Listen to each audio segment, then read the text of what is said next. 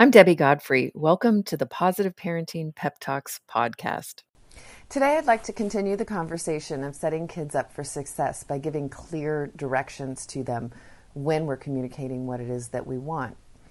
And for the most part, kids from the time they're born, they want to be helpful. They want to they want to do what we want them to do. They want to please us. They want to contribute. But as they get older, if they don't have an inherent reward for that, if they don't feel good about making a contribution, then they stop doing it.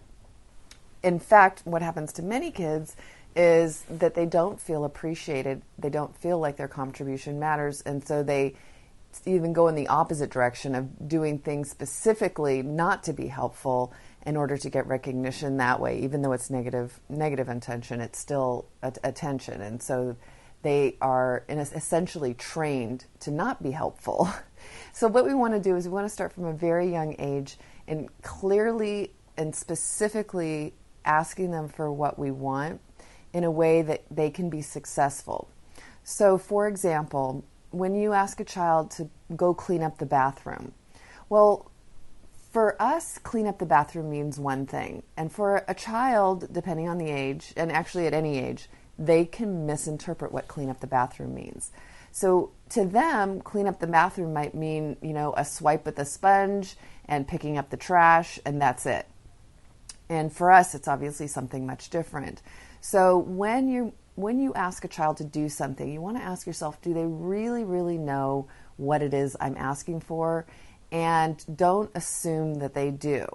So make sure you take time for a training period. So take the child into the bathroom and say, When I clean up the bathroom, this is what I mean. And you probably want to actually write things down or even have the child write things down, make notes so that they know exactly what's expected. Show them exactly how you know you wash the sink and that and how you wipe down the counters and how you do the toilet and how you do the floors be very specific be very repetitive make sure that you get in there and do it with them until they're confident and you're confident that they're capable of doing it. Make sure that if they have creative solutions and creative ideas, that you're open to hearing them, open to looking at them, open to uh, talking, you know, about possible mm, alternative alternative ways to do things that will make them feel an ownership in what they're doing. I found with my oldest daughter, um, one time she was cleaning the mantle, and her father expected her to take down all of the items that were on the mantle, clean the mantle, and then put all of the items back. Whereas she preferred to take down one thing at a time, wipe that spot, put it back, take down the next thing, wipe that spot, put it back. And they got into a huge power struggle over which way to do this, which way was right.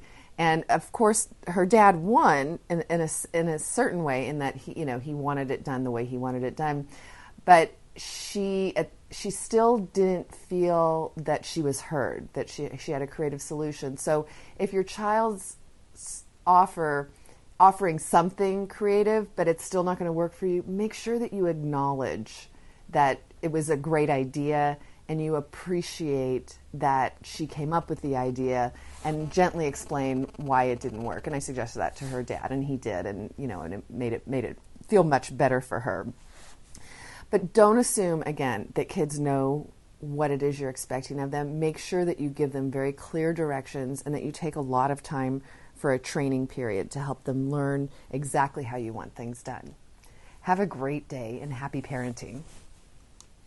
I hope you enjoyed today's episode of the Positive Parenting Pep Talks podcast.